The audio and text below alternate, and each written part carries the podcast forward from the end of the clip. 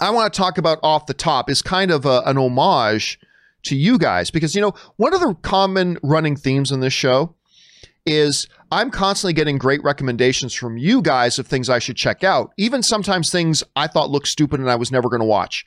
Doom Patrol, and now I love it. Harley Quinn the animated series had no interest. You guys kept telling me to watch it. I watched it. Now I love it. Add another one to that list. For the last couple of days, a bunch of you guys have been telling me about this new show on Apple Plus with Jason Sudeikis called Ted Lasso. I had honestly, even before you guys, it's not that I was never intending on watching it, it's that I never even heard of it till you guys started telling me about it. So yesterday, my wife Ann and I, uh, we decided, oh, let's sit down and let's like watch the first episode of Ted Lasso. Let's sit down and watch the first episode of Ted Lasso. We binged every episode that there was. I, I think they were up to eight. We binged every single episode that they had so far of Ted Lasso. This show is delightful. You guys have got to try this Ted. If you have Apple TV Plus, I'm not sure it's a show that you get Apple TV Plus just for this one show, but you've got Morning Show, you've got uh, For All Mankind, uh, and now you've got this as well. This is a show worth checking out. It starts off, Rob, like the first episode I was a little iffy on. I'll be honest with you. It's like, ah, this seems a little cliche, seems a little bit silly, but it just really establishes the characters. And then once you get into episode two and three, I was hooked. Like I was absolutely hooked. It's charming. It's heartfelt. Like it's not a dark show like, you know, Sons of Anarchy or Breaking Bad or whatever. It is just a charming, delightful, and most importantly, funny funny show. Now, Rob, I was asking you beforehand if you had had a chance to check this out yet, but but you haven't seen it. But have you seen any of the, no. the marketing for it at all? No, I, I mean, I vaguely, you know, I know that there, the show existed, but I don't know anything about it beyond that. So, you bringing it up, I mean, look, you turned me on to Letterkenny one time, you know, and I, I remember that. I was like, I don't what, what is it called? And then I was like, that shit was the funniest stuff. I couldn't believe how funny that show was. And you know, I guess not coming from Canada. So I, I when you told me today that how much you loved the show, that you binged it all, you were going to watch an episode. I'm like, okay, well, if you liked it, that goes to the top of the list. I got, I got to check that out now. Well, and more importantly than than me liking it, it, it really is that I had so many people in the live chat telling me I really had to check it out. And, again, the the first episode, it's cute. The first episode's cute. Don't get me wrong. It's not like the first episode's bad.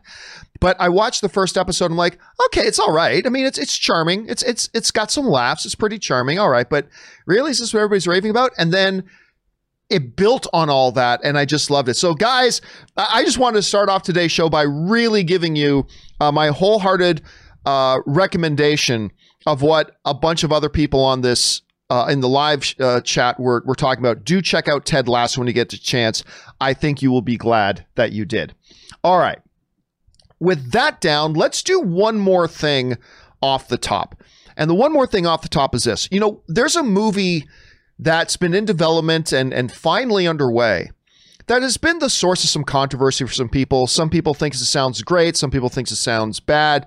A lot of other people just kind of taking a wait and see approach. And that's for the new Uncharted project. Now, Uncharted, you know, caused a bit of a stir at first because they cast Tom Holland. Tom Holland, who is very popular right now, but not the age or maybe the current image that a lot of people think of when they think of Nathan Drake, right? So some people like the news, some people didn't like the news, what have you. Then Mark Wahlberg joined, which was interesting because for years, Mark Wahlberg was attached to be in Uncharted as Nathan Drake. But instead, now he finally joins this movie, but he comes in as Sully instead. He's going to play Sully. Well, the movie is now actually shooting. They've got this movie now up and running. It's actually shooting. And we've actually got our first kind of peek at, you know, the uh, at Tom Holland and Mark Wahlberg on set. These are obviously not official releases, but we see them in suits and all that kind of stuff. Now, it should be, it's interesting. If you look back at, I don't know if this is a direct connection or not, but if you look at Uncharted 4 Thief's End, where they really introduce young Nathan Drake, um, there's a scene in that where they kind of sneak into like some kind of art some kind of art uh, auction sort of thing where they get dressed up in that. I don't know if these pictures are direct relation to that that was in the game or if it's just a totally different thing altogether. But it's not the pictures you expect to see. You expect to see some jungle no. adventure going on, right? But these are the pictures. Remember, these are not officially released by the studio. These are just the pictures that somebody snapped on set and, and released. So it's kind of interesting. The, the big news to me here is just that the movie's officially shooting, Rob. I mean, that's that's the thing. This oh, has yeah. been this has been literally a seven or eight year journey to get this movie actually going and in front of the cameras, and now here it is. With yeah. it now shooting, I'm sure it's going to respark the debate about whether this is even a movie you know they should be making right now. I'm still of the belief that I like the casting of Tom Holland. Tom Holland is in his mid 20s. He's a terrific actor. I think going with somebody that young gives them a this is this is a guy who could play Nathan Drake for the next 15 years. With, without any problems, without any problems, he could play Nathan Drake for the next years. 15 for, for the next yeah, if you wanted to for the next 30 years for sure. I just yeah. think it's going to be interesting. So uh, I think this is pretty cool. Rob, you see that this is a movie that after all the years of development and the director changes and the casting changes, like this is like 8 years in the making. Here it is now it's actually shooting. What's your what are your thoughts? Well, you know, I actually am always happy to see these kinds of things because it means the producers, the studio, the actors, many people that carry the torch for certain projects that are passion projects or projects that really want to do. I love seeing that because it's far easier to scrap projects uh, after after a time unless they're you know sometimes sometimes projects have been in development for so long there's so much money against them that it becomes really difficult to actually put them into production because they've already been so expensive when nothing's been made. So it's really great to see this this happen. I, and I love seeing. To me, these kinds of things are a win. I, have told you before on the show, I love the Uncharted games. When I played the first Uncharted, it was the first video game I ever sat down and I played it from beginning to end. It took me like 13 or 14 hours. I was so obsessed with the the characterization the storytelling, the cutscenes. I was so involved with the characters. Uh, it was like it was the first time I felt like I was actually playing a movie. So I'm rooting for this movie, man. I want it to be great. I'm hoping it's going to be great. Uh, you know, the video game movie curse, it's not like we've ever really got a great one, but I think if there truly could be a transcendent great video game movie, this could be the one. I'm excited for this, man. I'm putting all my hopes and dreams into this film. I, I, I agree. I think out of all of them that are out there right now, Uncharted is the best positioned to mm. to truly break the curse. I mean, we've had some like the last Tomb Raider movie was actually not bad. I, I thought the last Tomb Raider, the Tomb Raider movie we just recently got a couple years ago, I actually didn't think that one was all that bad, which is glorious no. praise for comp for for video game movies, I should say. But I, I I'm not going to get my hopes too high because there have been two other films that I was convinced twice before would be the film to break the video game curse. One was Assassin's Creed. Yeah, me too. And and that is like an all-time awful movie, like an all-time awful movie. And then the other one that I was convinced was going to break the curse was Warcraft. Which, by the way, the Star Warcraft uh, from uh, Vikings is now in that uh, um, show on HBO Max, uh, Raised by Wolves. He's one of the stars yeah. of that thing. But and I didn't. I actually didn't mind Warcraft. There, there are elements about Warcraft that did work for me, but me clearly too. not the movie that was going to break the curse. And so now we've got the next one up to bat, which is why do you uh, think one. that is? Why, John, is it so hard to translate a video game into a movie? I think there there are t- my personal opinion is that there are, are two things. One is the not as important thing, but one is just the art of adaptation. You know, I think sometimes we've seen filmmakers try too hard to to force elements of the game into the movie that just don't work for a movie. And they right. kind of get lost in this battle of how do we please the fans of the game while also trying to figure out how to make a good movie when really they should just be focused on trying to make a good movie period. Because that'll make everybody happy. Like winter soldier uh, not winter soldier um, civil war captain america civil war is a great example of that. Kevin feige didn't worry about sticking true to the comic books at all And they said, let's just make a great movie and keep the right the same themes, and it made mm. everybody happy. Winning cures everything. You put out a great movie, everybody forgives anything else. But I think the second reason is probably the most predominant reason. It's really hard for them to make a good video game movie because it's really hard to make a good movie at all. Uh, and, and, I right. think when you combine those two things, I mean, everybody, Kevin Feige has kind of ruined everything for a lot of people because Kevin Feige has made it look like it's easy. Like with the MCU and everything, everybody now just thinks, oh, it's easy to make a great video, uh, comic book movie. Really? Because 40 years of Hollywood history would suggest otherwise. But I mean, that is the thing. He's kind of made it look easy. So I think when you look at the combination of it's the art of adaptation is very, very difficult, combined with the fact that it's just hard to make a good movie at all. But yeah, because you're talking about a genre that's like 0 for 30 or, or something like that. What do you see as being the main culprit of, of trying to make like a really great audience critic, everybody beloved uh, like video game property? Well, it, it, it's interesting because, you know, I think people get caught up in the fact that it's actually a game when really they should just concentrate on the fact that it's a story. Like you could look at all of these games, the the single play mode, it's a story. It's it's laid out. And if you forget that it's a game and you just think of it as a story and go, okay, here's the beginning of the story. Here are the plot points. You know, you can go on YouTube. Somebody will have made a cutscene and a, a playthrough of it. So you you you break it down and forget it's a game and just treat it like a story. And I think so often, like you pointed out, they're always trying to work in things about the gameplay and all that. And I'm like, that just doesn't it's it doesn't work. I, and I think they they get caught up. It's it's kind of like, you know, the reason that comic book movies I think were so hard to adapt is because people looked at them as comic books first and stories second. Mm, they they mm, great they, point. they didn't. They're like they're like this is just a comic book. It doesn't have to be realistic. We don't you know we don't have to make. That's why you got Reb Brown and Captain America. You know, they, they the suits. You go back and you look at like the Thor from the Incredible Hulk. It's like no verisimilitude. But once you take comic books and you think of them as the same kind of source material as, say, Pride and Prejudice, a classic novel, they're both stories. And forget about the mediums they came from same and i think that's the problem with video game movies is they got they have to do what they did with comic books and treat them as stories and forget the medium they originated in because that's not a movie anyway so who cares take the story adapt the story nathan drake is a great character trust in that trust in the story and trust in the character as always Right. Uh, I like what you're saying there. All right, guys. Question is, what do you think about this? We've now got Uncharted is actually in front of the cameras. It is shooting. We got Mark Wahlberg, Tom Holland finally on set shooting it. What are your feelings about it right now? Jump down to the comment section below and let us know your thoughts. All right, guys.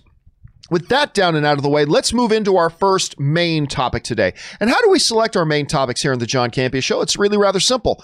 You see, you guys come up with them by simply going anytime 24 7. If you've got a big topic you think should be a main topic here, go to www.thejohncampeashow.com slash contact. Once you guys get there, you're going to see a form. It's totally free. Fill it out, hit submit, and then maybe, just maybe, you may see your submission featured as a main topic here on the John Campea Show. With that down, let's get into main topic number one, shall we? And our first main topic today gets submitted to us by Paul Epstein. And Paul Epstein writes, Hey, John and Rob slash Aaron. It's Rob today. uh, where did we go here? Hey, John, Rob slash Aaron. Um, very quickly, Taika Waititi has become one of my favorite filmmakers in the world. Me too, man. Between What We Do in the Shadows, Thor Ragnarok, and Jojo Rabbit, it seems like he can do anything. Did you see the report that he's now doing a pirate show for HBO Max called Our Flag Means Death? I think it sounds amazing, but do you think this will interfere with his plans to do a Star Wars movie. All right, thanks a lot for sending that in, man. And yes, Taika Waititi, simply mm-hmm. one of the the most exciting filmmakers uh, going right now. Like he just knows how to make powerful yet extremely entertaining entertainment. Uh, he's just absolutely fabulous at it. And now he's just signed up for his next project. He's going to be a producer and he's going to be a director. He's going to be directing the pilot episode as well as being an executive producer on Our Flag Means Death for HBO Max. This comes to us from the folks over at the Hollywood Reporter who writes HBO Max is getting into the Taika Waititi business. The Warner Media backed streamer has handed out a straight to series order to Our Flag Means Death, a period comedy loosely based on the adventures of, I don't know how to pronounce this, Steady Bonnet, a pampered aristocrat who abandoned his life of privilege to become a pirate. That this is actually a true story, which is actually really kind of fascinating. I, wa- I want to be him. I want to be him. Created by showrunner David Jenkins, Waititi will executive produce and direct the pilot. Waititi will turn his attention to the HBO Max series after he completes production on Marvel's Thor: Love and Thunder, which he is writing and directing. All right, I got to tell you, this sounds like something that is right up Taika Waititi's alley to me. This sounds like it is right up his alley. This is so in his wheelhouse. Do something fantastical and exciting and fun and also making it really funny. The premise sounds absolutely perfect for him. This sounds like a no brainer. This sounds like a win. This is a show I want to watch. And by the way, if I just read the synopsis and they didn't mention Taika Waititi, this is a show I'd be really interested in anyway. I'm all in. I mean, this sounds great. And you add Taika Waititi to that mix, absolutely brilliant. Absolutely brilliant. This is a project that he is key for. As far as what does this do? Because they're saying that after he's done Thor Ragnarok, a lot of people have assumed that once he's done Thor Ragnarok, he's going to spin off and start working on this Star Wars movie that they announced that he was going to be making for Lucasfilm. Now they're saying he's going to finish Thor Love and Thunder and spin out and do this pirate show. How will that impact or how will it affect what he's doing for Star Wars? The answer to that is it's probably not going to affect it at all. It's probably not going to have any impact in the least.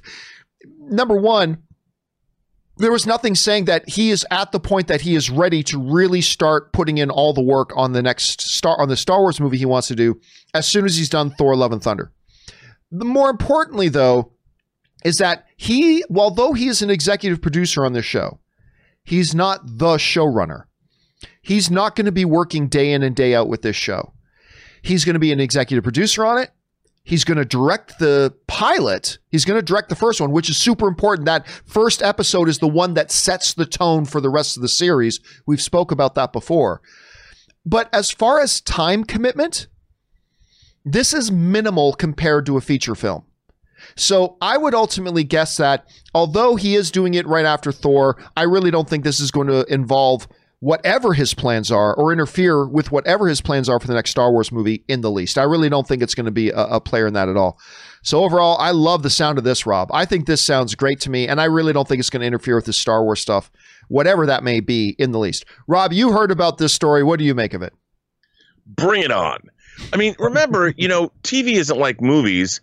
And obviously, if this is going to be a pilot and it's about a pirate, it's probably going to be pretty complex. They'll probably shoot it for something like a month but you know, it's a movie takes a year, two year, two years to make. A Star Wars movie takes two years to make. I think he can fit both in. I, I think now you're seeing directors are doing this kind of stuff. You know, they're being Taika Waititi. I mean, he show isn't he in Free Guy too? Like he's acting in Free yes, Guy. Yes, he is. Yeah, but that's he's making done. Academy Award. Done. Academy Award nominated films. You know, he's doing this, he's doing that, he's producing what we do in the shadows.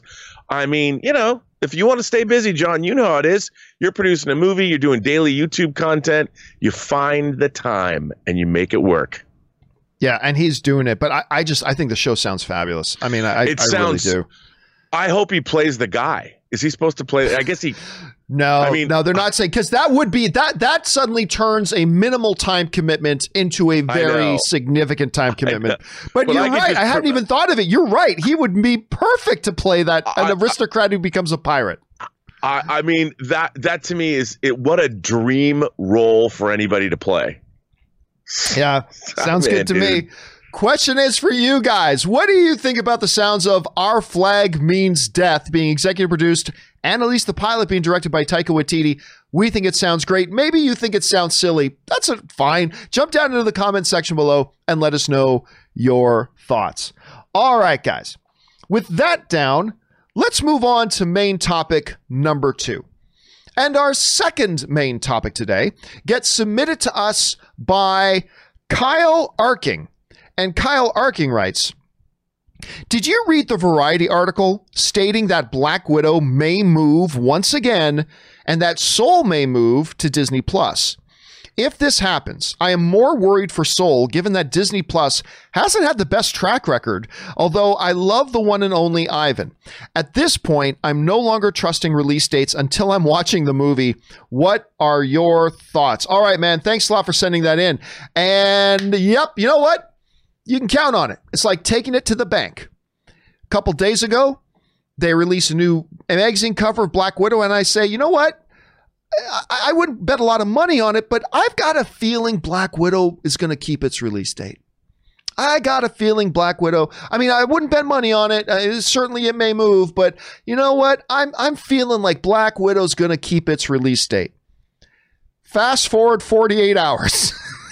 Fast forward 48 hours, and like clockwork, we get the following from the folks at Variety. Disney will likely, remember, it's not official yet, but Disney will likely delay Black Widow, the superhero adventure from Marvel that was slated to open on November 6th, according to multiple individuals with knowledge of the situation. The studio is also exploring various release options for Pixar's existential cartoon Soul. The animated kids film is still scheduled to release on November 20th, but it's unlikely to move forward with those plans.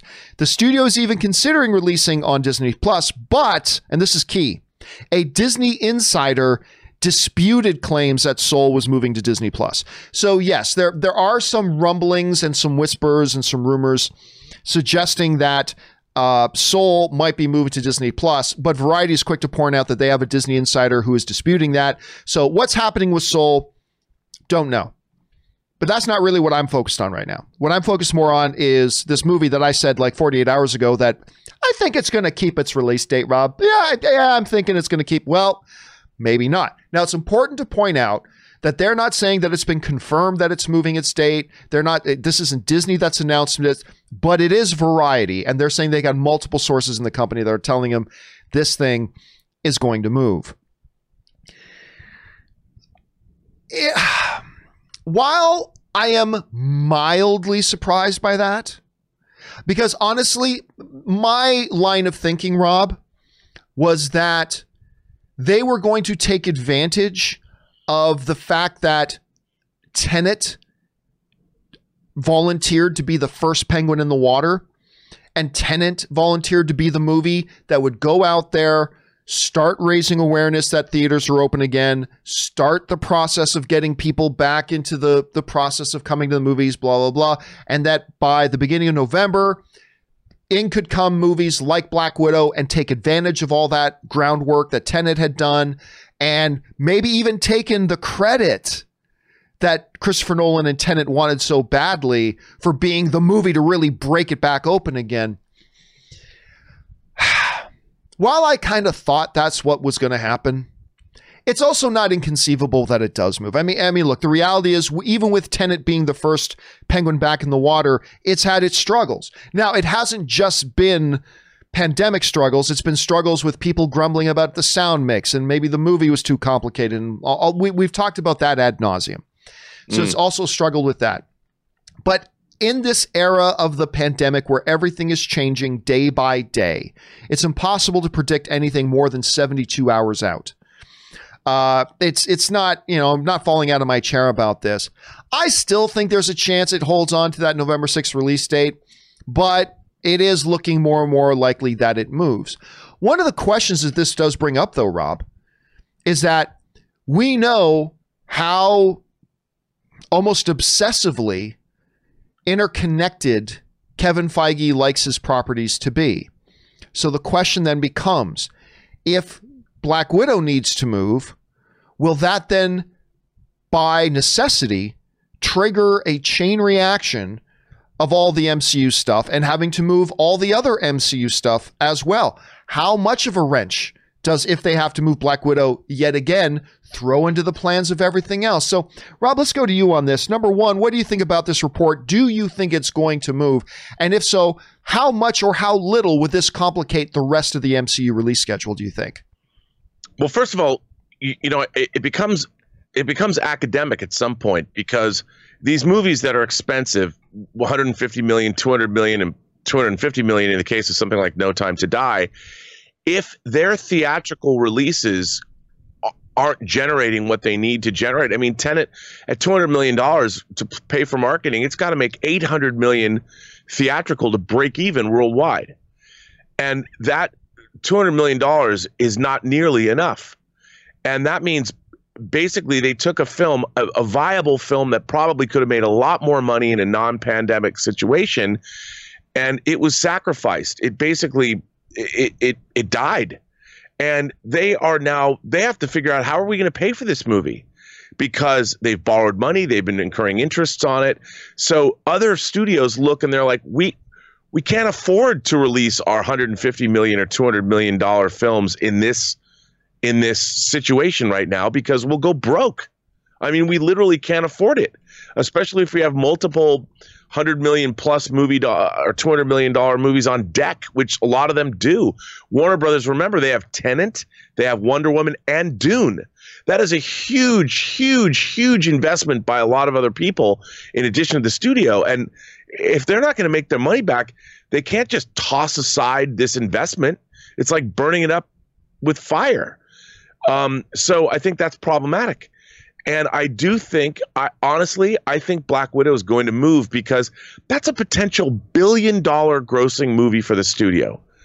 And are they just going to throw it out and lose that money?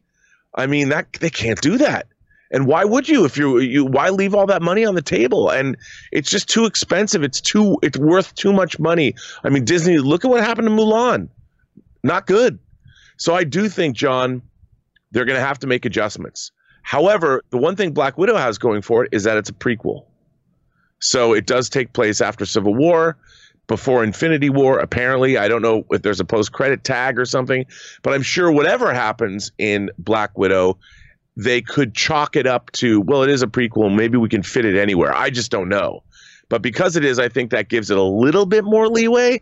But they might, like you said, do they push Winter Soldier, Falcon and Winter, or uh, yeah, Falcon and Winter Soldier. Do they do that? And then Eternals, Shang Chi, uh, all of that's uh, all of that's going to get Doctor pushed. Strange. I mean, I mean, and here's the other problem they face, and this is one we don't talk about a lot, but there is awareness fatigue. So let's go back. I, am going to take us back in time a little bit to Dwayne the Rock Johnson's GI Joe movie.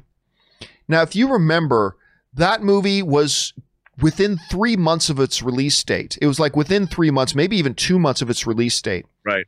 They and they had done a ton of marketing, ton of marketing. Of course, you got Dwayne Johnson in it, ton of marketing. Then they bumped it with like two months to go. They bumped it almost a year. And then when the movie came out like a year later, there was only a sliver of the enthusiasm for the movie that there had been because it's like, oh, wait a minute, that that didn't come out like a year ago. I would argue that the same sort of thing kind of happened. We often go back to Godzilla King of the Monsters. You know, they made this big, huge pop splash at San Diego Comic Con a year before the movie came out with this huge trailer. And then they dropped so many trailers and so many things that by the time the movie came out, I think a lot of people are like, oh, that like that movie hadn't come out ages ago? Really? It's it's still coming? And I think that had something to do with its you know, less than optimal box office return. I think there's also something they're going to have to worry about about there's a limit to how many times you can push something and how far off because I think the more you push it, you're looking at diminishing returns the more and more you yeah. push it. And but so you're right, there's this pressure on the one end and then there's pressure on the other end. And again, I know people get sick of hearing us saying it, but these are unprecedented times. There's no playbook here. It's not like it's not like Kevin Feige or the folks at Warner Brothers or or anybody can look at, well, how was this handled before? There is none of that. There, there's no pre-existing example. And it almost looks like a damned if you do, damned if you don't scenario for them, right? Like you push it off, there's going to be consequences. You hold firm, there could be consequences. And I don't know. Rob, let me ask you this. You're in charge right now of, let's say, let's go outside of the MCU. Let's say of Warner Brothers. You've got uh, Wonder Woman and you got Dune coming they're coming up. When you look at those possible threats on both sides, what do you do with those movies right now? Are you kind of saying, let's plant, let's stick with where we are? Or are you saying, listen, there, there's there may be some drawbacks, but we got. What are you doing with those movies, which are coming a little bit later than what Black Widow was supposed to do? I look for me. If I was running the studio, I can't. I can't take our the, the biggest quiver, the, the biggest arrows in our quiver, and sacrifice them at the altar of we must open these films. I we're a publicly held company. I have shareholders that are going to say, wait a minute, every MCU movie uh, it, it averages out a billion dollars. Are you going to throw out Black Widow and, and think a four hundred million dollar gross now is is acceptable?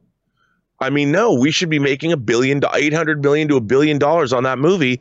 And what you're doing right now is you're the studio executive. If you're putting movies out in the theater right now, you're the studio executive that's losing hundreds of millions of dollars for the studio. That's what you're doing. And until now, we, we do have, I have to, to be fair, there are other uh, markets in the country that are in the world that are opening up and they've been able to do a lot better with COVID than we have. But what we also need to see is we have to see patrons coming back to movie theaters. A lot of movie theaters with social distancing are still working at half capacity. So even the places that it's opening, you're getting you're getting diminishing returns no matter what. I just don't think I would ever open a movie in that environment in good conscience. You know, right. I would, especially these movies, I'd push them, push them. I'd push them. Look, uh, it seems to me that Universal was the smartest. You know, the Fast Saga, Fast and Furious 9. Nah, we're just going to push it a year. That's it. bye bye. You know, and, and that might have been not something that anybody wanted to do, but that looks in hindsight like the smart play. Right. Because then they don't have to sit there and announce it and they don't have to have Uh, you know, one article after another and deadline, it moves again, blah, blah, blah, blah, blah, you know, and, and it, looks like there's not decisive. It, it, it looks like the business is being driven by outside forces. And I know you could say it always is, but it doesn't look like there's decisive leadership at the studios itself, at the, at the, themselves, because they keep making these, these decisions like, we'll push it this long. And then, oh, sorry, can't do that. When really, they really know what they should do. They just don't want to do it. Well, but then because then when do at what point though do you have to take into consideration the words of like say Jared Harris in the Morbius trailer who says, you know, at some point the the cure becomes worse than the disease. Like I mean, I think it goes more complicated too because like if you're Marvel, right? Okay, we put out Black Widow now. We make let's go let's say we make 400 million dollars less than we than we would have we make 400 million less than we would have that's catastrophic but if we do that we are also able to keep everything else where we wanted it to be. We don't have to do any more shifting with all these other things, which could ultimately cost us a lot. And it may just be that, I mean, if we just take Black Widow up now and move it by a year, it could be more costly for us in the long run when you look at whatever possible. But like you said, Rob, maybe there is no impact at all, but maybe there's heavy impact. Does yeah. the chain reaction of events ultimately cost us more? Than what it would have cost us to just keep Black Widow where it was in the first place. I mean, it's a lose lose, but it might be which is the least lethal poison. I mean, I I mean, I don't know. I don't know. It's no, but you're I, right, it's, dude. It's tough call.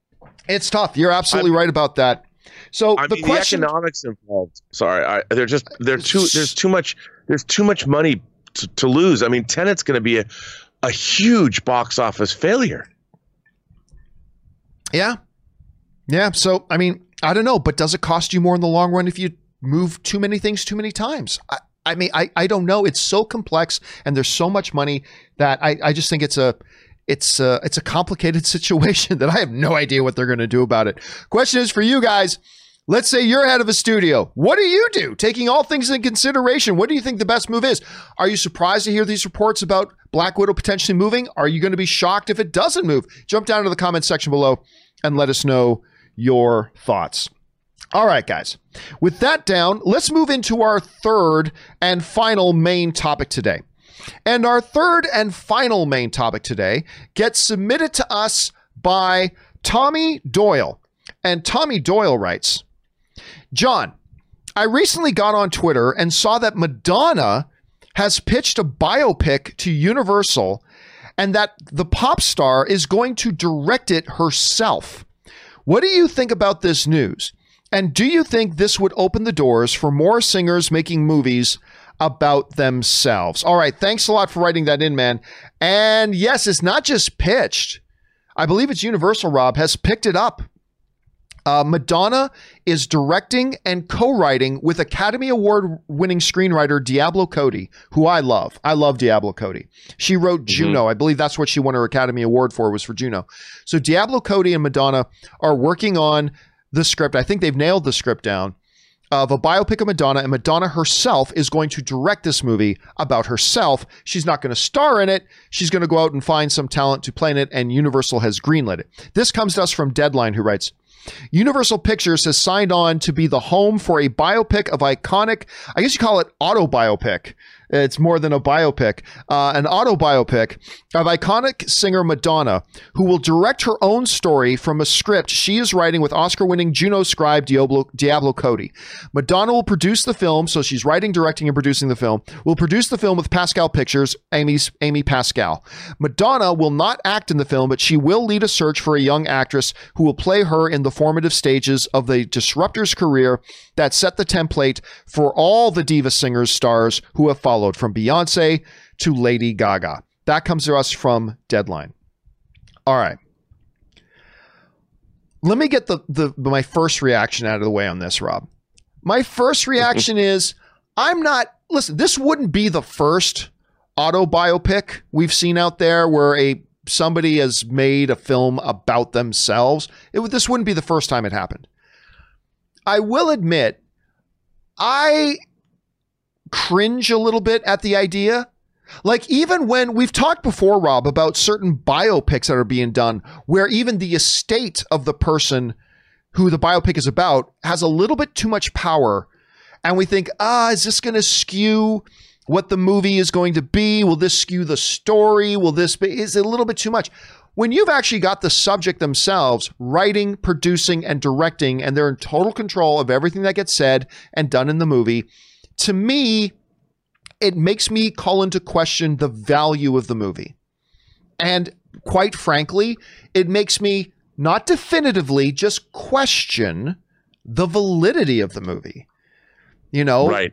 It's it's basically Madonna doing building a, a monument to herself, and so there is that part. Uh, there there's absolutely that part.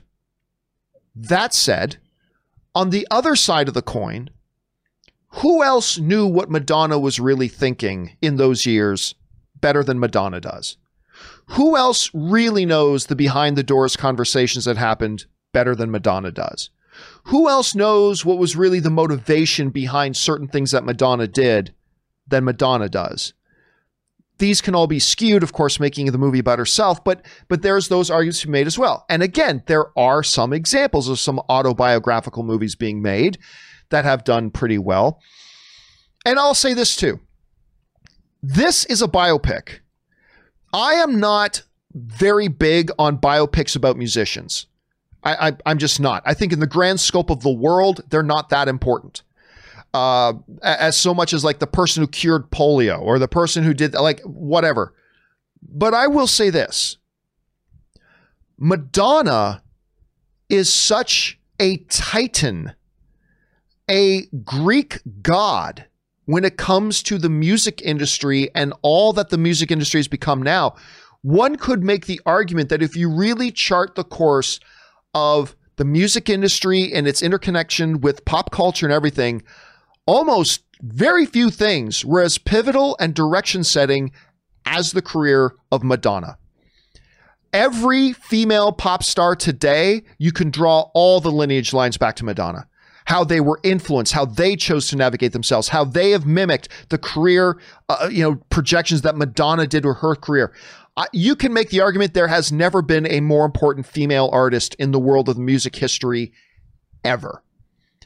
And so while I am uncomfortable as a viewer with the notion, Rob, of a pop star producing, writing, directing, and having full creative control over their own story.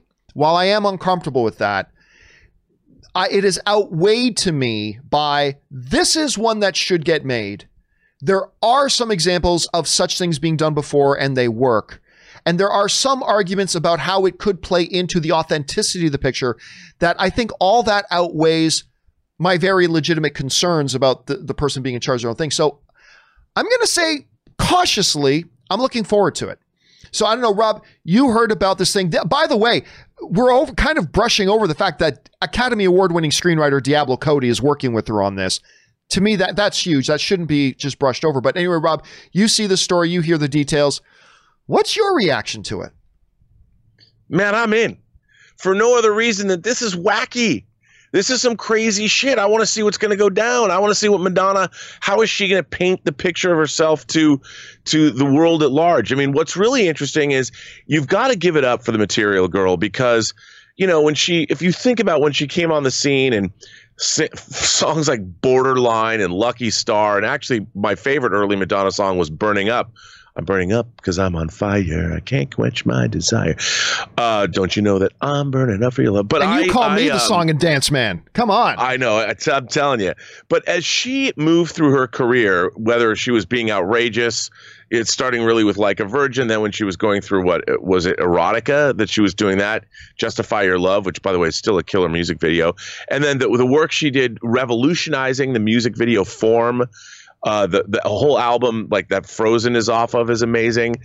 And like you said, she's probably one of the most important female artists of our time. Well, you know, she was a force for youth in the 80s and 90s. Madonna's like 60. 62 so years push, old. She's 62. Okay, so she's 62. And I think what better way than to enter a new phase? I mean, she can't sit there and you know, name her albums after ecstasy anymore, like MDNA. You know, you've got to uh, you got to reinvent yourself, and I think this is a way to reinvent herself in a really strange, kind of wonderful, exciting way. I mean, she knows enough to get a script. If if she'd said written it, if they'd written and directed by Madonna, I'm like, ooh, I don't know about that. But the fact that she's, I'm working with Diablo Cody. This is some smart stuff, and whether the movie turns out to be great or something like the Concorde Airport 79, which is not good for those of you who are trying to get what I'm trying to say. It's not good. Uh, either way, what we're going to get is something that's going to be interesting, worth following, and certainly a curiosity. And what if it turns out to be really good? Ben Madonna's done it again. You know, reinvented herself for the 2020s. You know, deep into the the the, the new century, and it keeps her relevant. I mean, my God, from the 80s to the 2020s and beyond, that's pretty cool. So I'm rooting for the girl. I, I want her to, I want to burn up with love for this movie, John. I want to burn up with love for this movie. Uh, you had to work that in there. I can't quench my desire. Yeah, and listen again. I, I think if if there's going to be any, I honestly can't think of another musician or musical act that would more justify a biopic, even if it's an auto biopic, uh, than Madonna does. I, I mean, I, very, very few names. The Beatles, perhaps, a band I don't even like, but they are like God status. What? I know somewhere Scott Mantz is screaming at me, but uh, but they are God status. They they are God status. Led Zeppelin, uh, you know, uh, Rolling Stones. You know, Madonna's name is right there with that when you really understand the history of, of the industry. So it's going to be interesting. Question is, guys, what do you think about this? Maybe, you know, eh, despite her importance and all that kind of stuff, maybe that's not enough to outweigh the kind of question marks people are going to have about it with the fact that she's writing and directing and producing herself. I don't know. How do you feel overall about it? Jump down into the comment section below and let me know your thoughts. All right, guys. With all of that down and out of the way, we're now going to move on and start taking your live questions. Once again, you can simply get a live question on the show right now, if it's within reason, by using the tip link at the top of the description of this video or enter it manually, streamelements.com slash movieblog TV slash tip. With that said, let's get into it and start taking your live questions, shall we? And we're going to start things off here with Anonymous, who writes So, this is an old topic, by the way. I found the Duel of the Fates script leaked online, and Esquire says it's real, and it looks like the one the, that Rob gave us a sneak peek at a few months ago. Have I fallen victim to fake internet leaks or is this real? Well, I haven't seen the one you're talking about. And I, Rob, I don't know if you've taken a look at the one that they're saying Esquire is talking about. If you have, and you have seen the real one, is it real? Is it the legit one? That is it the same one that you saw? Well, I haven't seen which which script, but I, I, would imagine it is because there's really only one script that's floated around. It's all the same script, so I would imagine it is. I mean, I you know, I think so. Right, and and you know that it was actually 100% legit. Like we won't yes. talk about how you know, but we, you know yeah. it was 100%. No, I know legit. it was 100% legit. All right, so there you go, anonymous. You yes, did not fall. You did not fall victim to fake news on that. All right, next up, Kenny T writes: Hearing suggestions that Pedro Pascal is having heated problems with execs about having scenes without the helmet. This apparently resulted in at least half of the season two being focused away from the Mandalorian. What does this mean for season two and beyond? Kenny, ignore that shit. Just ignore that. That this is this is just from a logical point of view. This is the mo- one of some of the most ridiculous shit I've ever heard. All right. Um, number one, Pedro Pascal has almost nothing to do with the Mandalorian. yeah, it's true. Pedro Pascal has almost nothing to do with the Mandalorian. He he goes in to a sound booth probably three or four days, probably three or four days. Right. Goes into a recording booth and records the dialogue. And then he was actually on set for like 25% of season one. We had um, Howard come out and point out that the episode she directed, she never even met Pedro Pascal. He was never even on set. We've heard that Pedro Pascal was never even set foot on set for several episodes of the show. They had two other guys in the Mandalorian outfit. One was a martial artist, one was a trained cinematic gunslinger uh, like Western Gunslinger, and they would kind of rotate between using those people in and out. They didn't need Pedro Pascal around. Now I love Pedro. Don't get me wrong. I'm not. I'm not trashing on Pedro Pascal. I freaking love Pedro Pascal. Are you kidding me? He's awesome. But the reality is, out of the least important people actually involved in the movie, Pedro Pascal is one of the least important. They probably he probably spent a good 12 days total working on that show probably 12 days total. And listen, Pedro Pascal also knew what they were going to be doing with the movie. He read season two script. It's not like, oh, we got halfway through season two. There's this story going around that wants you to believe that halfway through season two, Pedro Pascal just realized, wait a minute, I don't have scenes with my helmet off. That, that's that's not how this works. He knew what no. direction the show was going before they shot day one. He had already shot all the audio scenes with it, and they've got body doubles in the suit with them. This story is so ludicrous to me. Now, that's not to say, Rob, that's not to say that there may not be some creative differences going on about what might happen in season three, or there may not be some creative differences going on about moving forward. But this notion that somehow halfway through shooting season two, this is how utterly ridiculous this is. That suddenly, magically, halfway through season two, Pedro Pascal woke up and thought, oh, I didn't real I I know I read the script, but I just didn't know that was real. I'm not going to do the rest of the season. That's not how contracts work. You don't get to do that. Pedro Pascal wouldn't have legally been allowed to just go, eh, I'm just not doing the rest of the season. They just would have sued him out of existence and he never would have worked in Hollywood again. Not to mention, he had already recorded all of his stuff and they don't need him on set anyway. Jon Favreau already pointed out that this season was going to be different from the previous season and that it was going to follow different storylines, much like Game of Thrones did.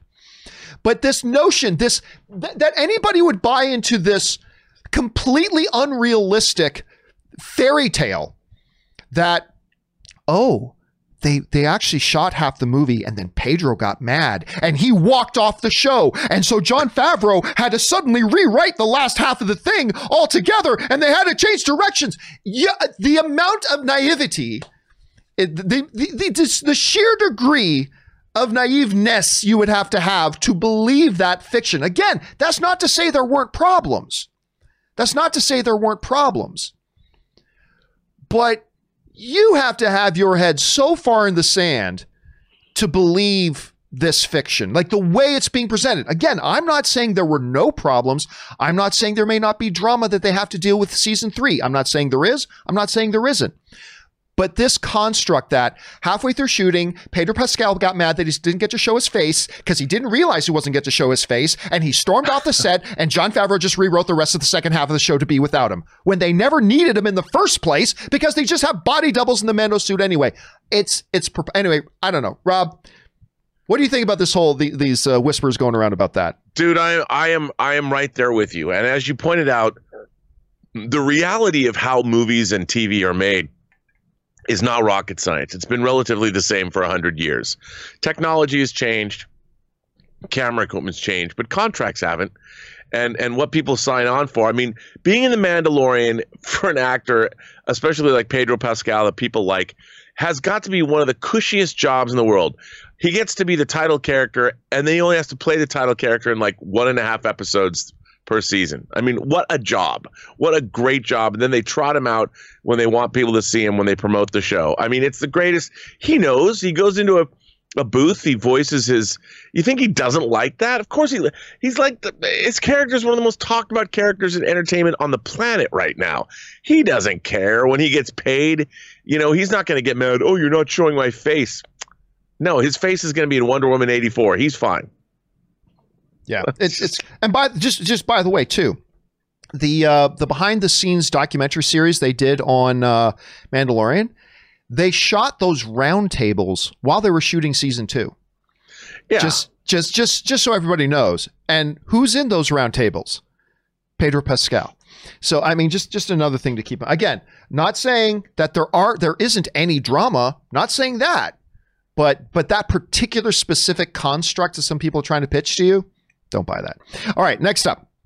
Um, Sam writes, "Hey John, uh, what Anne think of the Mando trailer? She loved it. She loved it. I, I got to watch. I saw it before she did, uh, but then I sat down and watched her with. And of course, very predictably, her favorite part was the whole singing birds. Yoink! Hit the button. Close the dome. That I mean, that has to be most of people's favorite scene, but she absolutely loved that. Thanks for asking, Sam. Uh, Casinema Reviews writes Did you see that Jason Momoa posted about supporting Ray Fisher? This came up yesterday. Uh, supporting Ray Fisher and saying that Frosty the Snowman movie was fake. No, he didn't say that. He did not say that. Uh, he said something very specific, but he did not say the Frosty movie was fake. I thought something was off about that news. Why would Geoff Johns be involved with that? Or is there a Frosty comic he wrote I'm not aware of? No, here's here's the bottom line, Rob. You weren't here yesterday when I gave this totally out there tinfoil hat mm-hmm. wearing conspiracy theory. But I believe it. Listen, listen, let me repeat something I said yesterday. First of all, there is a difference, Rob. You and I know this between what you believe and what you know to be true. They're, they're, those are two right. different things. Like, um, I know Anne's birthday. I know that to be true. That's uh, April 2nd is Anne's birthday. I know that to be true. I try a new kind of ice cream and I believe, I think Anne's really going to love this. I believe Anne's going to like this, but she might not. So there is often a difference between what you believe and what you know to be true. What I'm about to say is something that I believe, not that I know to be true. Say, let's be very clear about that. What we know to be true or what we believe will often evolve and change as new information and data and facts get presented to us. Then we change what we believe. But so here's where I am on this, Rob. So we saw Jason Momoa, and I'm, I'm curious about your thoughts on this because you and I haven't talked about this. Jason Momoa comes out the other day, and he gets on Twitter, and he says, um, you know, hey, they released that fake news about me and Frosty that I didn't give anybody permission to release yet. I'm like, well, time out a second. Either it's fake news or they needed your permission. If you're saying you're mad that you, they didn't get your permission to release that news, then how can you pretend like it's fake? Deadline put out that report, and nobody has ever questioned the validity of the report. It, and here's the other thing, Rob. That report, that story that Deadline wrote, that you had uh, you have Jet Johnson, or was it Berg? And anyway, uh, one of the two is involved in this Frosty movie with Jason Momoa. If Jason Momoa saw a story in Deadline saying that he was voicing this blah blah blah, he would have got on Twitter that day to say that's not true. Or maybe a few days later. That story came out nearly 11 weeks ago. 11 weeks ago. And you're just saying something about it now. By the way, nothing, no other deadline has not retracted it. Nobody's saying that story wasn't real. So I found that to be very odd. Also, Ray Fisher just came out and is claiming that Warner Brothers purposefully leaked the Ben Affleck as Batman news, purposefully to take attention away from Ray Fisher's story, which once again, if you that was 4 weeks ago. Why are you only mentioning that now 4 weeks later? And I'm sorry, but outside of hardcore people who follow DC, nobody knows who Ray Fisher is. Nobody knew who he was when he got cast to play thing. I, I think he's a very, very talented dude, but whatever. Rob, let me tell you what I have come to believe about this situation. All right. Not what I know to be true, could be very, very wrong. Rob, the WWE was at its most powerful. And the reason Stone Cold Steve Austin became the most popular wrestler of all time was Vince McMahon, the owner of WWE, the boss, wrote himself as the villain and got everybody on board with Stone Cold Steve Austin. Yeah, Stone Cold, stick it to the man. Yeah. Guess who was behind all of that? it was Vincent K. McMahon. He was the sure. one who was doing it because it was great for business. Get make it the world against the man, even though he was the man. Make it the world against the man. Get everybody on with Stone Cold and blah blah blah blah blah. Rob, when you look at that, and then you look at what happened with the release the Snyder Cut thing, because remember a number of months ago, Ben Affleck, Gal Gadot, Jason Momoa, they all started tweeting out, release the Snyder Cut, and it got everybody excited. Got everybody excited. Yeah, Warner Brothers. Come on, Warner Brothers. It's all of us against you, Warner Brothers. Well, guess what we found out later? When they announced that the Snyder Cut was going to HBO Max, Zack Snyder revealed that the deal was made months before Jason Momoa and Ben Affleck. It was all coordinated by Warner Brothers. This whole, come on, Warner Brothers, listen to all of us. Warner Brothers orchestrated all of it. They played us. They totally played us. And just go back to the Ben Affleck situation. Ben Affleck on stage at Comic Con, I'm still Batman. I'm still Batman. When the reality was he wasn't, but Warner Brothers played us all again. Rob, here's what I believe. Jason Momoa is an intelligent man. Ray Fisher, I don't know him personally, but he was a Broadway star. This dude is an intelligent man. I am telling you right now what I believe, not know to be true. This is all Warner Brothers. This is Warner Brothers playing all of us again, like they played us with the release the Snyder Cut stuff, like they played us with the Ben Affleck stuff. This is all of it. Why would Jason Momoa wait 11 weeks to say, oh, oh, there's something fishy about that Frosty announcement. The announcement that came out 11 weeks ago? Why would Ray Fisher go, hey, everybody, Big Mean Warner Brothers, they just put out that Ben Affleck as Batman is back to distract. That was four weeks ago. Why are you only bringing it up now? I'll tell you why. Because it's another. It's it is it is Warner Brothers being Vincent McMahon. It is Warner Brothers doing a WWE. Hey everybody, let's get everybody excited. Let's let's make it everybody against us, let's, and we'll get everybody excited about it. And they'll buy our HBO Max thing, and they'll get all excited. Again, I don't know this to be true. I, there's a million different ways, Rob, that this could be 5,000 degrees of wrong. But I, I, this whole thing looks so no pun intended for Aquaman, but looks so fishy. this whole thing looks so Rob, we just saw Jason Momoa doing this big Warner Brothers panel the other day with Dune. Woohoo! I'm in a Warner Brothers movie. Woohoo! And then just a few days later, damn that Warner Brothers and them not doing this. Really? I it just it looks so fishy to me. I think Warner Brothers, look, I, I like Warner Brothers a lot. But Warner Brothers has been so duplicitous and underhanded in their PR stuff in the past. I do not put this them I don't put this by them at all. I think Jason Momoa is in on it. I think Ray Fisher's in on it. I think they're all doing it. I think the reason we haven't seen Ben Affleck come in is because Ben Affleck is probably like behind the scenes. Listen, I played this game with you guys when we kept it secret that I was out as Batman, that I was done as Batman. Right. I, I don't think Gal Gadot wants to get into that game at all, so they're not doing it. But Jason Momoa's game, Jason Momoa, he's a team player. Yeah, man, I'll get involved in this. I'll I'll, I'll be what? the new Stone Cold Steve Austin. I don't know. What do you think, Rob? What do you think their end game is, though?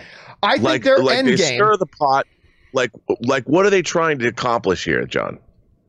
Here's what I think they're trying to accomplish, and they're already accomplishing it. I think they're trying to do ultimately exactly what, St- what Vince McMahon was trying to do with Steve Austin. It got everybody on Steve Austin's train. I think what That's they are true. ultimately trying to do, because hmm. this is PR, I think ultimately what they're trying to do is keep everybody talking about this DC world. They want every they want everybody to jump on the Ray Fisher bandwagon. They want everybody to jump on the Jason Momoa bandwagon. He's there. There. These guys are there. Are the people's heroes now? They're the people's heroes against the big corporate. We're the big bad guys, Warner Brothers. But it's them writing the script. I, I think their ultimate purpose, their end game, is exactly what we're seeing happening now they're getting everybody on board. Everybody's talking about Snyder Cut. Everybody's talking about will Ray Fisher appear in the Flash? I guarantee you he's going to be in Flash. I 100% guarantee you Ray Fisher is going to be in Flash, which just proves that this whole thing is this is Warner Brothers playing us. I believe I, it's going to prove. And you think Jason Momoa is not going to do Aquaman 2? You think you think if it was a real employee employer employer relationship that Jason Momoa would be like, yeah, damn Warner Brothers, and that he would still be in uh, in Aquaman 2? I'm not going to do it. A uh-uh. billion dollar movie. I'm not going to be in yeah. another one. I'm telling you, Ray Fisher's going to be in Flash. Jason Momoa is going to be in Aquaman 2. These guys are going to get pumped and promoted and move forward. I, I, again, there is a, you don't have to tell me there's a million things that could be wrong with this theory of mine because I know there are a million things that could be wrong with this theory of mine. And maybe I'm a little bit too much of a WWE kid from the 90s. Maybe that's true. You don't have to convince me but I, am telling you, this is more and more every day. Every every odd and weird thing I see tweeted, every odd and weird thing I see in Warner Brothers responses, it's just looking more and more to me like like a job. It looks like we're get, we're getting played, but I don't know. Million different reasons why not, but but we'll see. We'll see how it all goes. I think this is all being orchestrated. I think this whole thing. I think they're all in on it together, and I think it's all being orchestrated uh, because I think Warner Brothers is devious that way. But that's just me. We'll, we'll see what happens. Okay, let's go on here. Shadow Jester writes. Um, hey, John and Rob. Hello. On Disney Plus right now, you can search TF and TWS. I guys, please don't write in acronyms. Please don't write in acronyms. For a 30 second teaser and quick synopsis, it says coming fall 2020. So cl- clearly, clearly an updated timeline. What are the chances this happens? This happens and is around November 2020 or November 20th, 2020, November of 2020, 27th, keeping it still after BW. All right, BW, is that Black Widow? So maybe you're talking about, okay, yeah. so TF and T, you probably mean Falcon the Winter Soldier. It's not the Falcon. And it's just, just, okay. So guys, just please in the future, do not write in acronyms. I would appreciate that. Um, yeah, they're still very, uh, Rob, right now, you and I both know they're still kind of being very nebulous about the release date. They're just, right now, they're just saying fall. We don't have it a specified date. Normally, I would think that they they have a date, they're just not letting us know. But right now, I kind of believe that they don't even know what date they're going to release it on. What do you think? I agree with you entirely. Now they've got the Mandalorian, they don't have to worry. you know, it's like okay, we don't know when it's coming out. We got the Mando coming out. We got a great trailer, and uh, now we got something to bring back the the viewers if we've lost any. We'll get to the Marvel Cinematic Universe when we can because it was all supposed to cross promote itself. You know, Black Widow comes out and creates the fervor. You follow up with Falcon and Winter Soldier. You hit him with Eternals, then WandaVision. All of that, it, it's all part of the same continuum. And when you don't have your the beginning of that continuum to to thrust you into all this, you've got to push everything back. And now they, they don't know. Yeah, they just don't yeah, know. I agree. All right. Uh, next up, uh, Team Iron Man writes Hey, John and Rob, did you see a recent Falcon and Winter Soldier set photos of. Oh, I did see this of George St. Pierre. He plays Batroc the Leaper in Winter Soldier. I would love to see him get some revenge on Bucky slash Team Cap in remembrance of Iron Man. Hashtag Orbit for Han. There you go. Orbit for Han. Yeah, I got really excited because my all time, you guys know I'm a big MMA guy, and my all time favorite uh, martial artist is George St. Pierre. He is He's the GOAT. He's the greatest of all time. I love George St. Pierre. And I thought he was great. I'm not saying he's a great actor, but they minimized the number of lines he had to speak. His fight scene with Captain America at the beginning of Winter Soldier was fantastic. He went toe to toe with Cap in that, which is great. And yes, I did see, I was hoping he would appear, but I did see that he's back on set, so he's going to be in it. So I'm very excited about that. Rob, did you uh, did you see these pics that people are talking I about? I did see I did see the pics, and I'm in. You know, I mean, bring it on. Hell yeah. I What mean, you I think- you know I don't know wrestlers or MMA fighters like you do, but I, I find that I, I do appreciate the presence of people that really do look like they can kill somebody with their bare hands. Yeah, and that's that's It's the thing a- with George St. Pierre. He really could kill you with his bare hands. So it's Yeah, like it's I great know. to see. I know. Uh, I, I'm all for it, Team Iron Man. I'm all for it. Okay. Uh, Butt Dog writes. Uh, I do sympathize with those who were offended by Mel Gibson's famous rant, but after all these years, why are many still grudging? Many in Hollywood have been more quickly forgiven, and for much worse. My sincere apologies if anybody finds this insensitive. Well, yeah, listen, it's it's one of those situations where you all have to acknowledge you may feel one way, but you got to understand why other people may feel differently. Like. I had somebody that I worked with with uh, of Jewish descent, and and I'm not talking about Rob, and you know they were never really able to quite get over the Mel Gibson thing, and I respect that because listen, I'm not of Jewish descent. I'm not going to tell somebody else who is of Jewish descent how they should or should not feel about a certain person who went on a rant rage and stuff like that about them. I'm not going to tell them how they should feel. I can't relate. I'm not that person. I don't have that history for me, it's usually more about I care more about pers- people's actions, and uh, let's just say that I, after hearing the people who do business with uh, Mel Gibson, I was able to eventually move past. I thought, look, I thought he paid his penance publicly. I thought he was, you know, it it, it forever changed his career. He got publicly humiliated for it, and rightfully so. Uh, but I was able to move on. But just because I was able to move on from it doesn't mean I think other everybody else should. And it's just one of those situations where different people are going to feel differently. Rob, I'd actually be really curious because you know you you come from a family, your family background, you were raised Jewish. Um, I'd be curious to know just your individual take on the whole Mel, Mel Gibson thing. Well, I mean, one of the things because I was adopted into a Jewish family, I don't, I guess, look traditionally Jewish. So I've heard a lot of people. I always say I'm a stealth Jew. I've heard a lot of people say a lot of anti-Semitic stuff in my presence. And look, I mean, when Mel Gibson went off on his rant, um, he was a he's a beloved figure in Hollywood. People really liked Mel Gibson. He was great to work with, and I think you know, when you're drunk and you get angry, I think there's a lot of things people say. There's a lot of bubbling anger. There's a lot of things people will never tell you that they're really thinking. But my whole feeling is this. I mean, um, I don't begrudge him for all- you can do in life is you've got to forgive people. Because if you're going to harbor a grudge with people forever, what kind of life are you going to have for yourself? And you know, if I was ever ever able to work with Mel Gibson, I mean, I've watched watched movies like Dragged Across Concrete that I thought he was very good in, and I, I only ever met Mel Gibson once when I was at Warner Brothers, and I didn't like meet him. I was just there when he was talking. He said hello to me, but the the everyone loved that guy. You know, if you worked on the Warner Brothers lot in the late '80s or early '90s, and people talked about Mel Gibson, the guy was like one of the most beloved figures ever. And so, you know, he he did some stupid stuff. But I believe in forgiveness. I believe, you know, fool me once though, shame on you. Fool me twice, shame on me. You do it again, then I'm like, all right, I write you off. But but you've got to give people an opportunity to to you got to forgive people. Because otherwise, why lead your life? Are you going to be consumed by everybody that does you wrong? I mean, there's so much hate in the world. Let's face it, John, we live on a planet where there's a lot of hatred. People hate everybody. Go anywhere, there's always groups of people that hate other groups of people. And I'm like, for no reason. You just got to forgive and move on. I still like Mel mm-hmm. Gibson. I like Mel Gibson movies. All and right. you know what? If he hates Jews, that's his prerogative. But if I ever met him, hopefully I could prove to him that, you know, you don't have to hate me. We can be friends.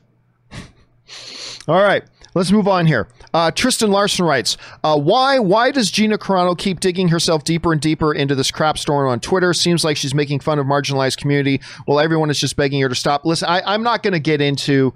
I mean, the Mel Gibson was was borderline enough. I'm not going to get into uh, TMZ bullshit of. Did you see what this person's tweeting and, and whatever? And I, I just I appreciate you sending the question and asking, but I, I that's not what I'm here to. I, I'm I didn't wake up this morning thinking let's talk about what Gina uh, Gina Carano is talking is saying on Twitter. I that that's not what I want to be here and do. So I hope I hope you understand. Yeah. Thank you for asking, but I hope you understand why I don't feel like I want to use my time to to discuss it. Um, right, but dialed Batman writes fan since AMC. Thank you so much for that.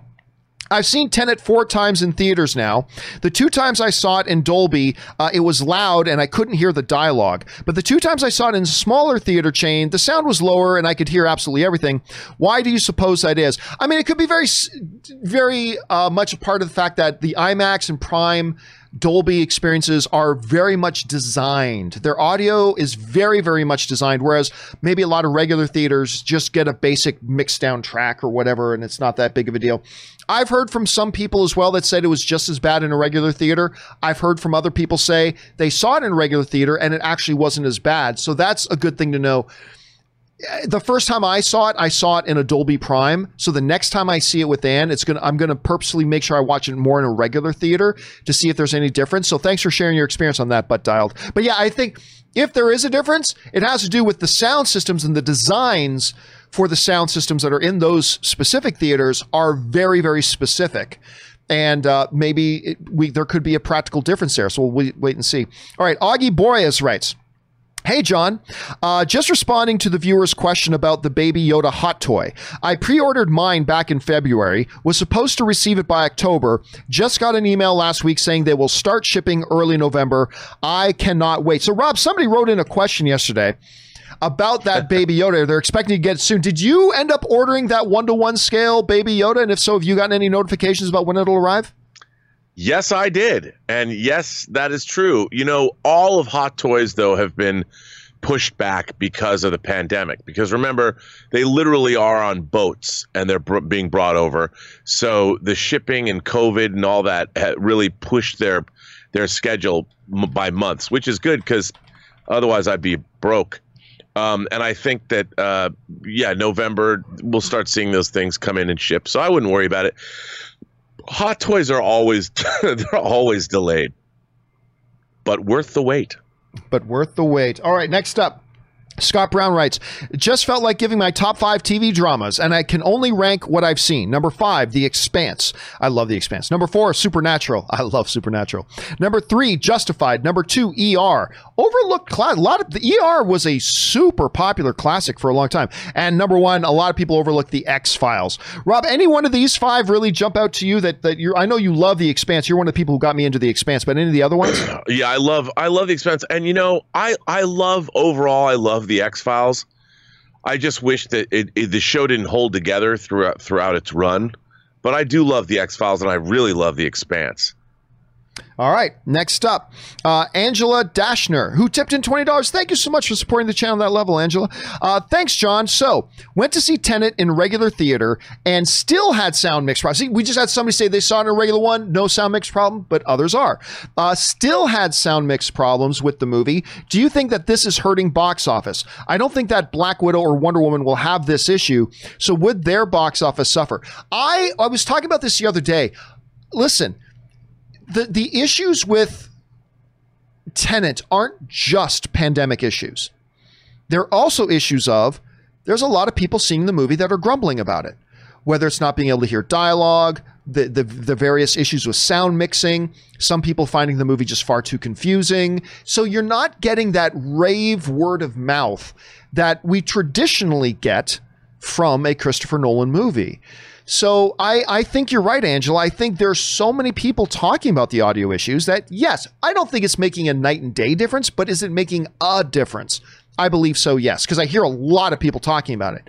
And if other people are hearing those people talk about it, it's going to affect their decision because a lot of people were probably on the fence already about whether or not they in, in a pandemic a lot of people are on the fence about whether or not they want to go to the theater or not. They start hearing it's hard to understand you can't hear anything. Well that's going to push them off to one side of the fence then. So yes i do believe that's having an impact and hopefully that's not an element or a dimension that would come into play with either, say, a Wonder Woman or a Black Widow if those movies do release on time as it is. Thanks a lot for writing that in, Angela, and thanks for sharing your experience.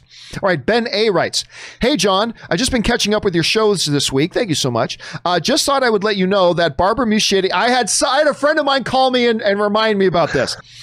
Just wanted to let you know that Barbara Muschietti is Andy's sister, not wife. Otherwise, that would be awkward. Other than that, just want to say thank you for the incredible show every day. I didn't know that. I, I said forgot. I didn't forget. I didn't know that. I have always assumed that Barbara Muschietti was Andy's wife because we see a lot of husband and wife teams. Zack Snyder and, and his Deborah Snyder. We see lots Snyder. of that. We see lots of that. I've just always assumed. I had no idea it was sister, but I had somebody call me yesterday. A friend of ours called me yesterday to remind me, or to, not to remind me, but to let me know that. I'm like, really? That's I. I never knew. I never knew. I just made an assumption. You know what they say about assuming? Assuming makes an ass out of you and you. So anyway, yes. So let's move on here. Uh, but thanks for throwing that out there, Ben. All right. Uh, Timothy writes one of two. Hey, John, love the show. Thank you so much, Timothy. I was reading Mulan's wiki page and noticed that it says there is a sequel in development. Although it doesn't say where it was confirmed that, that this is true, I personally really enjoyed Mulan and wouldn't mind a sequel to it. Uh, but with all of the controversy that Mulan has garnered, with the CFO even confirming that the film has caused a lot of issues for them, do you think Disney is willing to make a sequel to Mulan? Seems like a big risk now. Um, well, the, the big thing here is that you found it on Wikipedia. Wikipedia is a place where anybody can go and make submit edits and things. Never take that as anything. Look, I think Mulan is like 90% of the movies made in Hollywood. I think it was planned as a standalone, and if it made 1.5 billion at the box office, they would damn well look at doing a sequel, just like Joker. Totally planned as being a standalone, that's it, one shot. I believe there's a very good chance we're going to get a Joker sequel because it got nominated for Best Picture, won Joaquin Phoenix an Academy Award, made over a billion dollars at the box office. Yeah, so that's possible, but I don't think there was ever any real plans. I don't think there was ever any real plans for a Mulan sequel, and and compounding all the, the you know the mixed lukewarm reviews uh, or feedback we've been hearing from people, including from me, and I was really excited about the film. I still liked it in general, but you know, it, it was a missed opportunity. All the issues it's had around the world.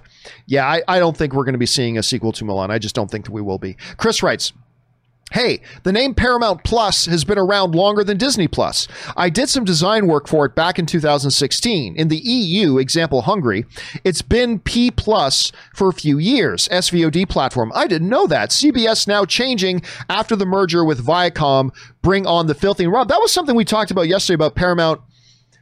They're rebranding. They're rebranding CBS All Access into Paramount Plus. Oh yes. Now, so what I had said on yesterday's show was this: I was turned off when Apple TV Plus called it Apple TV Plus. It's like, really? We just got Disney calling it Disney Plus. Now you're going to call it that. But after since Apple did it, and now we got ESPN Plus and whatever, it's like, well, now from a branding point of view, I get it because now people expect that. Now people instantly know for branding purposes, you say so and so plus you've just kind of now people know exactly what it is your thing is. Oh, you, that is the premium streaming version of this. So I get it. And CBS All Access, that's not a name that's going to attract people. Paramount Plus may not be the sexiest thing in the world, but it's going to, I think, garner more attention and be looked at a little bit differently than CBS All Access. What do you think about that branding decision they made to change it to Paramount Plus?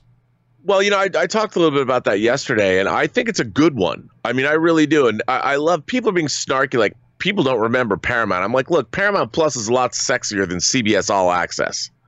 I mean, CBS All Access sounds like you're you're going to a sporting event and you get a backstage pass. You know, Paramount Plus is like I grew up loving the Paramount Mountain. I love Paramount movies, I, whether it's The Godfather or Chinatown, the Star Trek movies, Top Gun, Grease. I mean, you name it. And and I think one of the things that's happening in our landscape is that you know when you get a studio like this, you get their entire catalog of all the movies they've made and their storied history. And Paramount's goes back 100 years. So I think that's what you lead with. You know, you lead with a studio. We've got HBO uh, Max is Warner Brothers. The Peacock is Universal. Paramount Plus is now, well, Paramount. I think it's the way to go. I think you've got a whole history and a legacy that you roll into your branding, and I think it's fantastic. I'm, I right. can't wait. Uh, next up, we've got Butt Dog who writes I recently got to watch in person out of Cape Canaveral, Florida, the launch of the Mars Perseverance rover, and it was awesome. It aroused the part of my brain that loves sci fi a hundred times more than it's even been stimulated. Have you seen a space launch? I have never seen a space launch in person. I, have watched a couple on TV. Um, I've never watched a space launch in person. I do have to imagine it'd be pretty impressive uh, to see and kind of certain. But I, again, I can't relate with that because I've never been there. Rob, I know being a big science and space guy as you, uh, but to best of my knowledge, you've never lived in Florida. Have you ever? I know if, if anybody's I would know that would want to have been at a live space launch, it would be you. But have you ever had that opportunity? I have never been to a live space launch as long as I've lived, and I've desperately wanted to go to one. But I'll tell you a quick story. I was in Montreal, in your home home country, when the I Curiosity. Well, when the Curiosity lander landed on Mars, and it was back in 2012. And there's this it, the way they did it was cockamamie, the engineering feat of getting that thing on the Martian surface. And they have this thing called the Seven Minutes of Terror, like it was going to crash. I was sitting in a bar, man, and this was at night and I was sitting there waiting for that seven minutes where the signal was lost. If they could re, if if if they get the signal back, they knew it worked. And when it came back, I just, dude, involuntary tears. I would, I was just crying because of the feat of it, and tears are streaming down my face. I'm staring at the screen like this, and the bartender comes over to me. He's like, "Man, are you okay?" like are you all right and i was just like i'm like and i'm like can you believe what they just did and the bartender's like what happened man and like all these people around me are like are you okay and then finally i explain, and people are like oh that's all like this is the greatest engineering feat in all of human history and you're saying that's all some people just don't appreciate it like others do all right uh, let's move on stars Screamatron writes, Hey John, I'm finally the ruler of the Decepticons with the help of my most loyal soldiers, the Combaticons. Surely I'll rule for millennia uh, or an episode. I finished Doom Patrol. Flex Mentallo was great. I think I flexed the wrong muscle. Now on to Kim's Convenience. Listen, I got to tell you, you know, I've talked a lot about Doom Patrol on this show. Which, by the way, I was just telling you this, Rob, before we started the show. I'm I'm watching Lovecraft Country right now the latest episode of Lovecraft Country, Rob, is the most bonkers episode of television I have ever seen. And that's, I mean, or at least tied with the I flexed the wrong muscle episode of Doom Patrol. I think it's a tie now that the most recent episode of Lovecraft and that episode of Doom Patrol of I Flex the Wrong Muscle. If you've seen Doom Patrol, you know what I'm talking about. If you haven't seen it, you have no idea what I'm talking about, and I'm not even going to try to explain it to you. But uh, uh, amongst the the craziest, crazy stuff. By the way, did you ever get around to seeing that thing on Doom on Doom Patrol? That did you ever get to see like the I Flex the Wrong Muscle episode? I can't remember. Yes, I did. Is that not yes, like one of the craziest things ever in television history? Yes. Yes. uh, it was fantastic. So hey, I'm glad you're. Uh, I'm glad you enjoyed that uh, Starscream, and yes, do get on to Kim's Convenience. It's brilliant. All right, B Wayne, New York writes, "Hey John, per your suggestion, my girlfriend and I watched Kim's Convenience. Uh, we loved it. We binged all four seasons last weekend. My landlords are an older, funny Asian couple, just like Appa and Umma. They always come to me for help with their English. Looking forward to seasons five and six. Listen, I'm telling you, I am ashamed." As a Canadian that I went so long without knowing about this show. and I finally got turned on to it and started watching. Dennis, you know, Dennis Zen had had had talked about it for a while. I keep hearing him talk about like every once in a while he would comment on stuff for me on on uh, social media. Sneak attack. I'm like, what does that mean? Now I know what it means. Kim's Convenience is one of my favorite sitcoms of all time now. I'm not I'm not saying it's the same level as The Office or Parks and Rec, but it's I'm telling you it's close. It's absolutely brilliant and I'm glad you guys got turned on to that and I'm glad you're enjoying it. I love this show and I cannot wait for the next season whenever it's coming.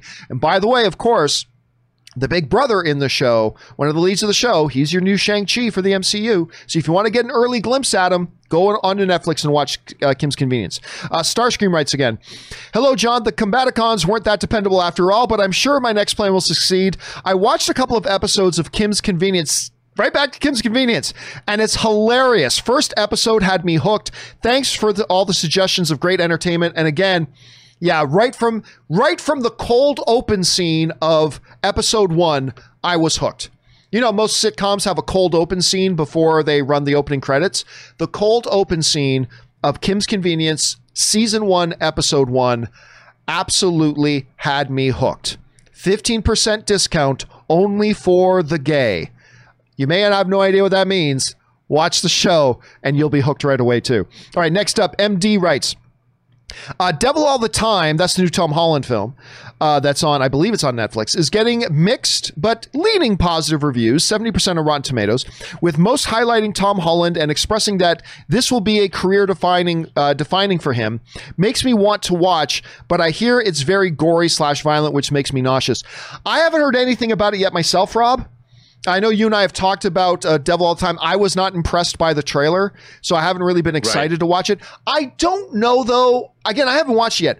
I don't know how any any movie can be a career-defining performance for an actor if the movie isn't all that well liked. I think it needs some mixture. You have to be incredible in it, and the movie has to be well received. But whatever. Have I you had agree. a chance to watch it yet? Have you had a chance to see this thing yet? I have not. I have barely been out of here working, but it's definitely something. This weekend, I'm going to catch up with it because I'm caught up with my work. Right. All right. I, I, I think I will try to watch it myself as well. All right. Luke one two three four writes tech question, sort of. When you make large expensive purchases like TVs, cell phones, or even your RodeCaster Pro, uh, how long do you keep the box for? I ask because I have every phone I've owned still in their original box since 2004, Nokia brick phone. Good on you. I actually you can't see it right now. If I if I go to my, my wide shot here, so you see my Canadian flag. Uh, the, my Canadian flag that is this big piece. It's made out of reclaimed barn wood. So a barn was tore down. They took the wood from the, the barn, the, the slats from the barn. They made it's gorgeous. I love this Canadian flag. But if it weren't for the fact that it was sitting on my RodeCaster Pro box, you probably wouldn't see it in picture right now. so yes, I actually for my bigger stuff, I don't know why. My bigger stuff, like when I say big, I mean physically the size of it. My RodeCaster Pro, my 32 inch monitor, my like certain things like that. For some reason, I hold on to those boxes, and I don't know why. Smaller stuff, like I just bought the, uh, I have it here right now. I just bought the uh, the Galaxy Note 20 Ultra. I throw the boxes for these out right away. And this thing was more expensive than my RodeCaster Pro, but I I, I throw the boxes for my uh, for my cell phones out immediately. But yeah, I don't, I don't know why I have that habit. Rob, I mean, not counting hot toys, not counting hot toys, which is a different thing. The boxes themselves are practically collect collectors uh, things. But Oh, yeah. with with all the technology, what do you do? You hold on to the boxes? Or do you get rid of them right away? How do you deal with that?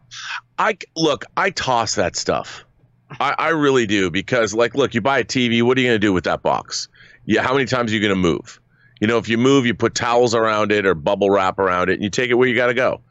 Um, I, I've really started to get to the point where I used to be a box hoarder, and now I'm like, I'm even at the point where I'm gonna. When I first bought Hot Toys, when I first started, I didn't keep the box for any of my toys. Then I started keeping the boxes, but now I'm leaning like, why do I have all these? I mean, the boxes are cool, but they're starting to take up more space than the figures themselves, and I'm like, I don't. I, I'm like, at the end of the day, you know, you have toys, you throw them away. I, they're not exactly. I do not buy hot toys for investment purposes. You you get Even them to enjoy them. Yeah. Yeah, that makes sense to me. All right, uh, Aaron. Although, I uh, have not to say, John, I was just going to say, having all your phones and the boxes they came in, that would kind of be cool because that's that's they don't take- really cool. Yeah, and then you've got the evolution of that. I think that's kind of neat. You could have that. I would love to have that on a, on a shelf somewhere. I agree. I think that's a great thing to do. All right, last question. We have time uh, with Rob here with us here because he's got stuff he's got to go work on. Aaron Nonica writes. Hi, John. Hope all is well. FYI, the trial of the Chicago Seven was originally going to get the theatrical release through Paramount, but made a deal with Netflix. Yep, uh, for fifty-six million due to the pandemic. Love the show. Keep up the outstanding work and bring on the filthy. So, Rob, I don't, I don't think you and I had a chance to talk about uh, the trial of Chicago Seven, uh, the new Aaron Sorkin movie that he's directing. The first movie, he's uh, only his second feature film that he's directing. The first one he did was Molly's Game, which I think you and I both absolutely loved. I loved Molly's I Game. I watched it last night. I love it. Oh, it's so good. I love that movie. Uh, really excited about. But I said that my enthusiasm is. I mean, and look, you got Sacha Baron Cohen looks great in it. You got Joseph Gordon-Levitt who looks great in it. It's a good. It's a good trailer, man. It's a really good trailer. But I said my enthusiasm is tempered a little bit because it's a Netflix film, and the reality is, while there have been some exceptions, Old Guard, The Irishman, like eight out of ten literally I'm, I'm without hyperbole i find eight out of ten netflix original movies i end up not liking or being disappointed by now you mention that like other netflix films some other other netflix films this one is originally going to be a paramount film that was going to go theatrical got sold off that only makes it worse because both times i believe this has happened twice with paramount both times has not worked out well the first time that Paramount kind of at the last minute ditched off one of their theatrical movies, Rob, to to Netflix was that Cloverfield movie. Remember that? Yeah, man. I wanted to love that too. That movie was all sorts of ass. That movie was all sorts of ass. I hated that movie. It was terrible. And it's like, oh, I guess why I they did it. it too. Then the last, I believe it was Paramount. I believe it was Paramount. So somebody correct me if I'm wrong in, in the live chat, but uh, Kumail Nanjiani, who I love very much, they had that romantic comedy that he he just did, and then suddenly it got pushed off to. And then I watched it, and I'm like, oh, this, it actually wasn't all that good. It wasn't terrible, not like the Cloverfield Right. movie, but it wasn't actually all that good. So, to be honest with you, finding out this is another film in the line of Paramount ditching off their movies to Netflix, not a good track record with that. But anyway, Rob, you saw the trailer for for the trial of the Chicago Seven. What did you think of the trailer? And where's your hope level right now for the movie? Well, I'm a huge Aaron Sorkin fan. And you know, like you said, I, we're on our show that we do when we, uh, Elizabeth and I review movies. We're doing Molly's Game tonight, and watching that movie back, his dialogue, even the editorial in that film, the editing is impeccable, and it it's just the the pitter patter, the characterization. Idris Elba knocks it out of the park in Molly's Game, and so the combination of characters and performances, I'll watch anything that Sorkin's involved with only because like he classes up the joint. You know, he wrote like The American President. I love The American President. Of course, I love West Wing. And Sorkin script The Social Network, man. I'll watch anything he's done. This is a passion project for his. I think it's going to be worth watching. Very excited. All right. Uh, and Rob, I know you got stuff you got to do. Thanks for hanging out with us here today. We'll talk to you again soon. But in the meantime, my friend, where can people follow you and your great adventures online? And are you ready to tell people about that little project of yours? Or do you want us to hold off on that for now? Oh no, I could. We could. T- I'll tell you about that. Oh, first of all, uh, over on my YouTube channel, The Burnett Work, where you can always find me on my show, Observations, we are running the first intergalactic Imagination Connoisseurs Film Festival. Our final deadline is December 1st. And John Campea is officially one of our celebrity judges, What? many more of which will be announced today on the show. And any anything you want to make, it's got to be narrative, it's got to be completely original. So you can't use like a Beatles song in it.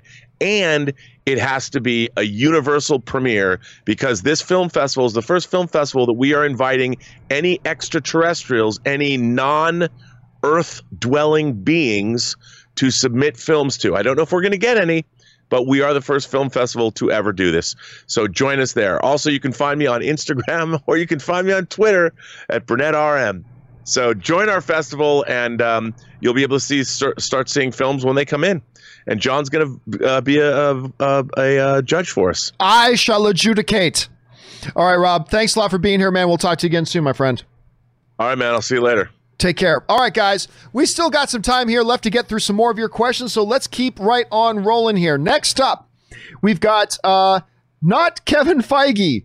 I like that name. Not Kevin, or is that the next one, or did I skip one here? Nope, we're at it. Not Kevin Feige writes Hey, John, you say Kevin Feige won't alter his plans by adding Fantastic Four and X Men characters right away. But what about Kang? James Gunn confirmed on Twitter that Fox owned Kang prior to the merger. That was debunked, though. Don't forget, that was debunked uh, prior to the merger. You think there were different plans for Ant Man 3. So let's be clear about this.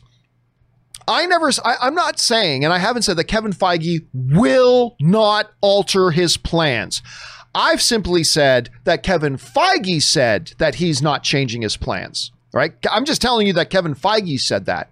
And so far, he's held to that. So far, he's held to that. Doesn't mean he always will, he could change course. He could change mind. But when Fox got taken over by Disney and everybody was asking and everybody was claiming that the X Men were going to get thrown in right away, there were even, remember this, guys? There were even a bunch of people when the pictures of uh, Thanos came out and Thanos had those three scars. There were literally, it was a big, people took it seriously that that was proof Wolverine is going to be in Infinity War or Endgame or one of the two. Because because look at the three scars that clearly came from Wolverine's claws. Anyway, Kevin Feige came out around that time and said, "Look, we have a lot of properties on our desk. I've got the next five years planned out. We will look at incorporating all these new characters later, but we've got the next five years planned out." So Kevin Feige said, I guess I can take my headphones off now. Kevin Feige said uh, that that he would not be changing his plans. And I, have just reminded people he said that. The Kang thing, I believe, like once James Gunn said that, I believe other like other officials came out and either debunked it or qualified that by saying actually Marvel could have used him, but whatever at any rate. But listen, just because Kevin Feige said that doesn't mean that he can't change directions. He is Kevin Feige. It's his decision. So he could.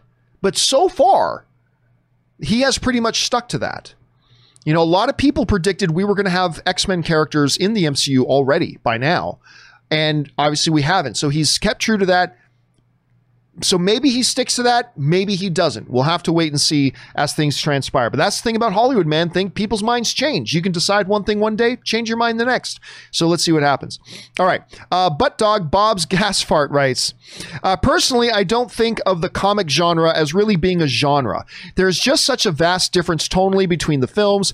Ant Man is about as different from Doctor Strange as Who Framed Roger Rabbit is from, from Total Recall. Mm, I don't think I agree with that. Um, your thoughts? Well, listen, no, we've had the debate a thousand times, like over the years, going all the way back to AM, actually going all the way back to the movie blog. I remember having to write articles about is the comic book genre a genre? Um, then having debates on For Your Consideration, then having debates on AMC Movie Talk, then having debates on Collider Movie Talk, and then having the discussion even more on the John Campea Show. We've discussed this an awful lot. Is the comic book movie a genre? It really all depends on your on the semantics of it and how you're defining genre.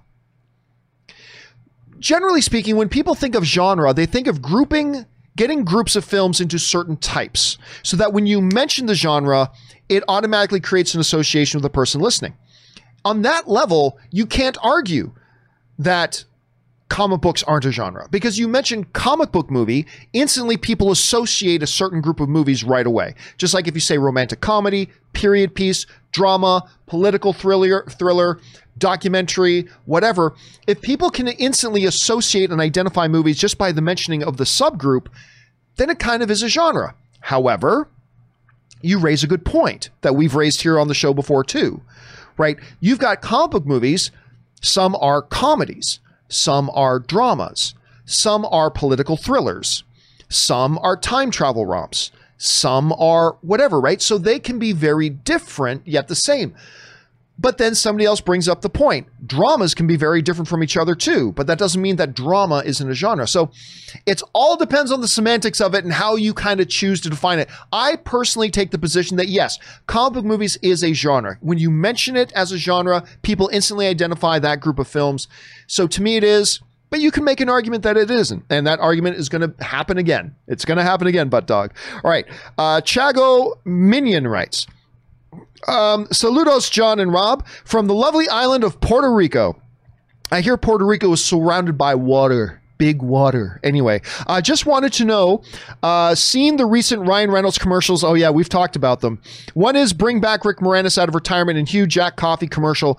Both funny as hell. Your thoughts? Yes. Um, the We've talked about the Rick Moranis thing. We've talked about the, the Rick Moranis thing on, on here. And the Rick Moranis thing was absolutely brilliant uh, getting Rick Moranis to come out of retirement. Hey, I mean, he's Rick Moranis. He's a god. That was great.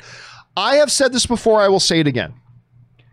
The fake Ryan Reynolds Hugh Jackman feud, which you would have thought would be boring and played out by now, and it's not. I have said before, and I will say again the Ryan Reynolds Hugh Jackman online feud is the greatest thing on the internet uh, today for the last couple years. It is the single greatest thing on the internet. No matter what, the the little jabs they take at each other or there was one Hugh Jackman just did. Oh my god, let me see if I can find it. Um uh, give me a second. Uh I don't know if I'm going to be able to find it here. Oh my god, there it is. So, there's this picture. Let me let me bring it up. Um, let me bring it up here. All right. So Hugh Jackman laying down in bed, right? And it just said the title of it is An Honest Glimpse into a Day in My Life. And him laying down in bed, right? And he, Ryan Reynolds. let me see if I can blow this up at all. Ryan Reynolds wrote a response to it that said, you sleep wearing a wig. I don't I don't care. That's one of the funniest things in the world to me. To me, that is absolutely one. The Hugh Jackman, the world needs Ryan Reynolds and Hugh Jackman. Somehow, some way, these guys have to do a movie together.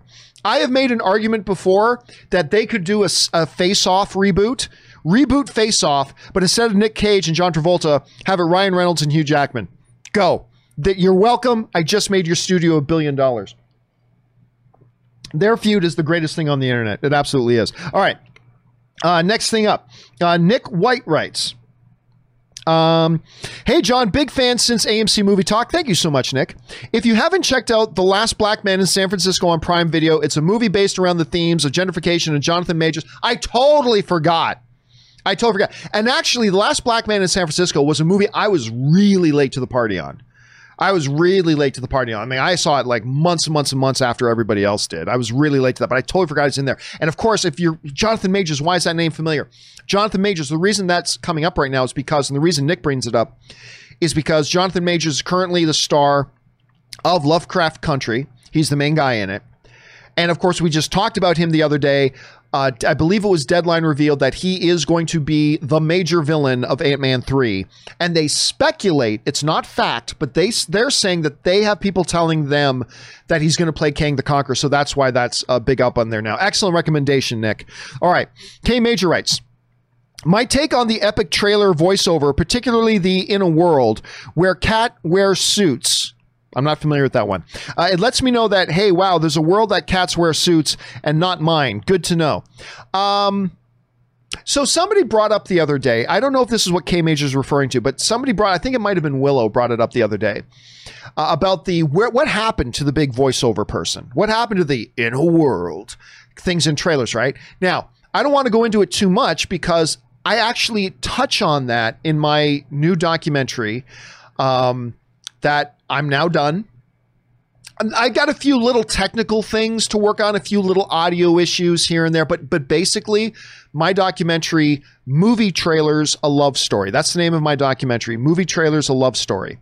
Uh, it is now done, and uh, I'm stoked about it. I just actually submitted it to some film festivals.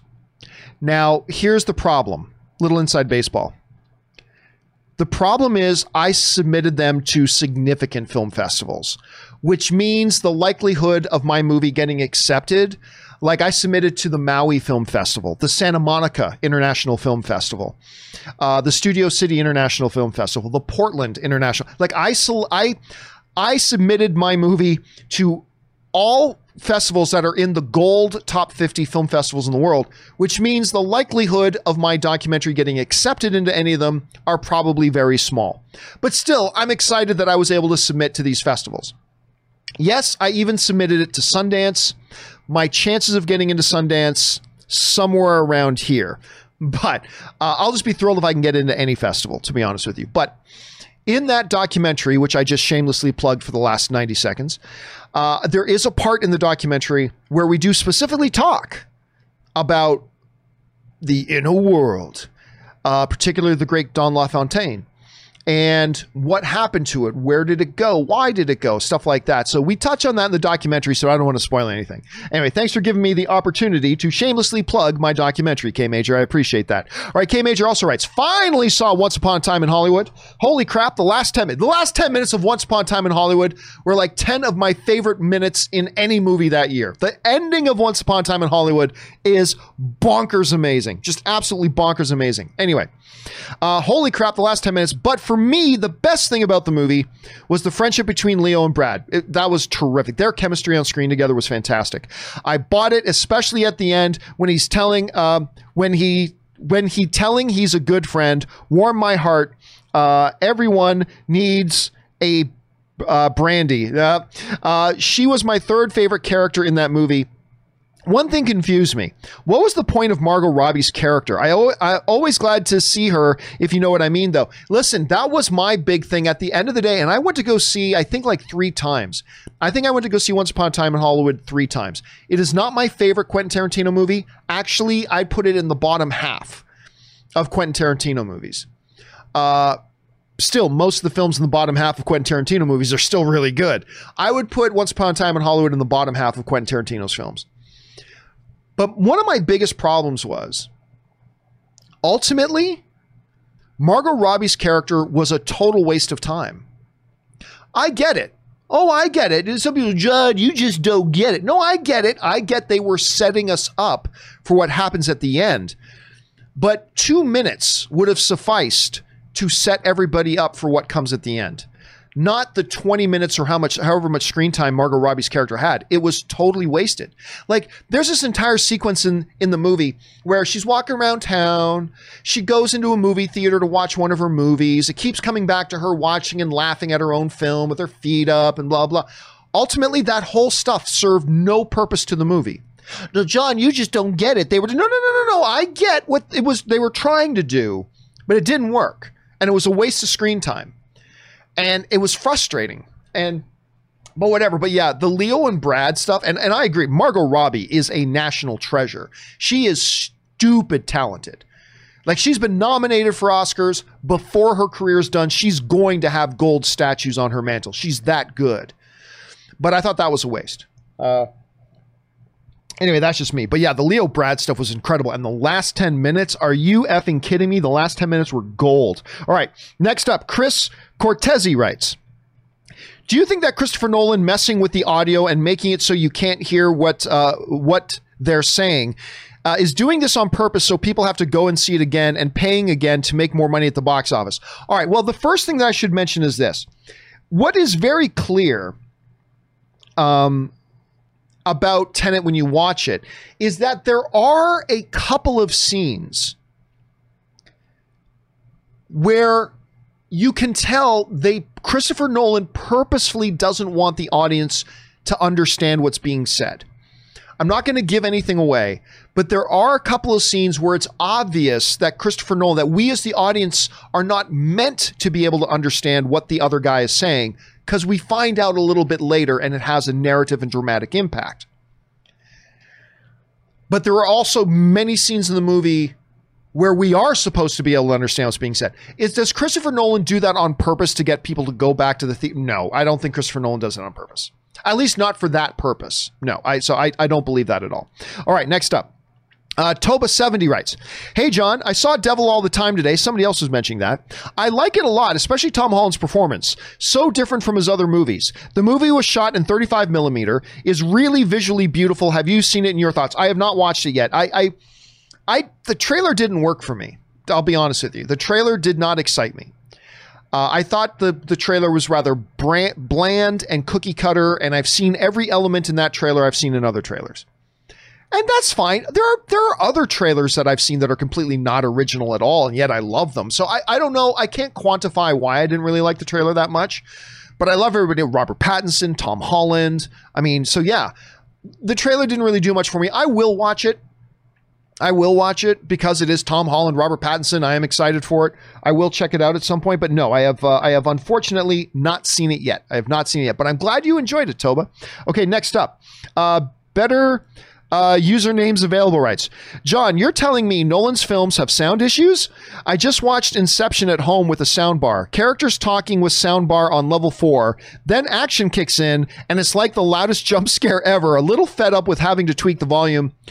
Again, this is unfortunately Chris Chris Nolan, who is one of the greatest directors of our generation. There's no doubt about it. He's one of the greatest directors working today. But one of the more frequent, constant criticisms that we see leveled at his films is his sound mix is often very much questionable. And he may want to do it for dramatic effect here and there, but at the bottom of the, at the end of the day, the bottom line is it's just really irritating to a lot of people sometimes. And by the way, that doesn't change the fact that he's like one of the greatest in the business. He is. But I do hope that he's after all the feedback that he's hearing on Tenet. I really hope he decides to really start paying attention to sound. And, and by the way, not just paying attention to it, but bringing in somebody else to say, yeah, Chris, this isn't, this needs to be higher, this needs to be lower. I, I really hope he does start taking um, other input on that. Uh, better usernames available also writes, so I've just discovered the boys. Hot damn. Uh, don't like it. I don't like too much blood and guts, and it looked a little knock, uh, a little knock of superhero at first. The thought, screw it, and I binged every episode from the start up to the latest episode, and I'm addicted. What a strange, weird, but awesome show. I'm telling you what, better usernames. We live in a glorious, if you like comic book material on TV or like superhero material, we live in a glorious time. There are three shows in particular, all running right now, that are all utterly fantastic, and they're all completely different from each other. Umbrella Academy, in no particular order Umbrella Academy, The Boys, Doom Patrol. These are three special shows. And they're completely different from each other, and they're all wild, wild and bonkers, and they all go well beyond, like thematically and and and themes. They go well beyond the traditional superhero tropes to being actually deep and meaningful and they're fantastic. And I'm glad you got on the boys. If you haven't checked out Doom Patrol or Umbrella Academy, I highly recommend you check those ones out too. It is a good time to be a fan of. Uh, uh, it is a good time to be a fan of this type of material. It is absolutely a good time to be a fan of this type of material. Okay, let's move on here. Uh, do, do, do, do, uh, Sharan Aurora writes, Ha! Denver exposed those damn frauds in the Clippers. Oh, I saw that today. I I, I was I was busy last night binging Ted Lasso. Like I was only going to watch one episode of, bit, uh, of Ted Lasso, and I just ended up absolutely binging it. Couldn't stop watching it. So I didn't. I woke up this morning. I'm like, God, I totally forgot to check in on the Clippers score. Denver explo- exposed those frauds to Clippers. I'm so happy the media have to eat crow after I anointed them the champs. Kawhi doesn't compare to LeBron, and I never want to hear it again. Now that I got out of the way, how you doing, John? I'm doing great. And listen, everybody. I remember at the beginning of the year, everybody laughed at me because as much as I love Kawhi and especially appreciate what he did with the Toronto Raptors last year, leading the Raptors to, to the NBA championship, when Kawhi left, every I got these arguments with everybody. Everybody was right saying Toronto won't even make the playoffs next year. Toronto won't even make they're gonna be terrible next year. Without Kawhi, they're nothing. Well, guess what? Without Kawhi, they were still one of the best teams in the league. And guess what? They went just as far in the playoffs, game seven of round two, as Kawhi did with his new team, game seven of round two. Without Kawhi, they went just as far as Kawhi did with his new team. Now, that's not for me to say Kawhi isn't great. Kawhi is great. Kawhi Leonard is great. Make no mistake about it. But my point was people thought that Toronto was all about Kawhi. It wasn't. They have great talent. They built a great team. And they got they got 2 minutes away from going to the Eastern Conference Finals without Kawhi. So that was the thing. And yes, LeBron is still the best in the world. LeBron is still be- the best in the world. All right. Chris Daniels writes Are studios expecting theaters to stay open with no revenue? Uh, they keep delaying movies like there's no worry about theaters surviving. Hey, listen. This again, this is one of those things where you got to understand where everybody's coming from. It is a very, very unique situation. It is a situation to which we have never had um, any precedents for this before. We've never had any precedents for stuff like this before. And every move, like all the studios are trying their best, other than maybe Universal, but Warner Brothers, Disney, uh, even Paramount, they're all trying their best to get the movies, their movies out. But there are certain realities. It's listen, the theaters, all the theaters are in trouble. And if the theaters are, are in trouble, the movie industry is in trouble because all the money in the the real money in the movie industry is made in theaters. So if the theaters are in trouble, the movie industry is in trouble.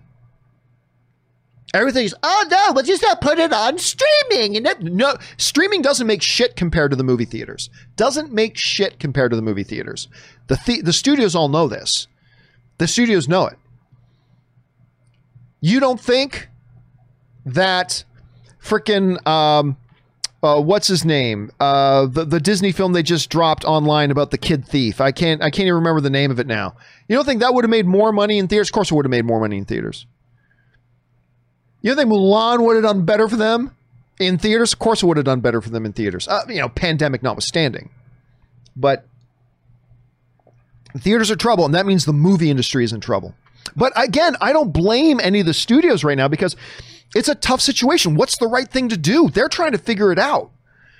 The theaters are trying to figure it out. The studios are trying to figure it out. There's no game map for this. It's it's a it's a tough tough situation for everybody. All right.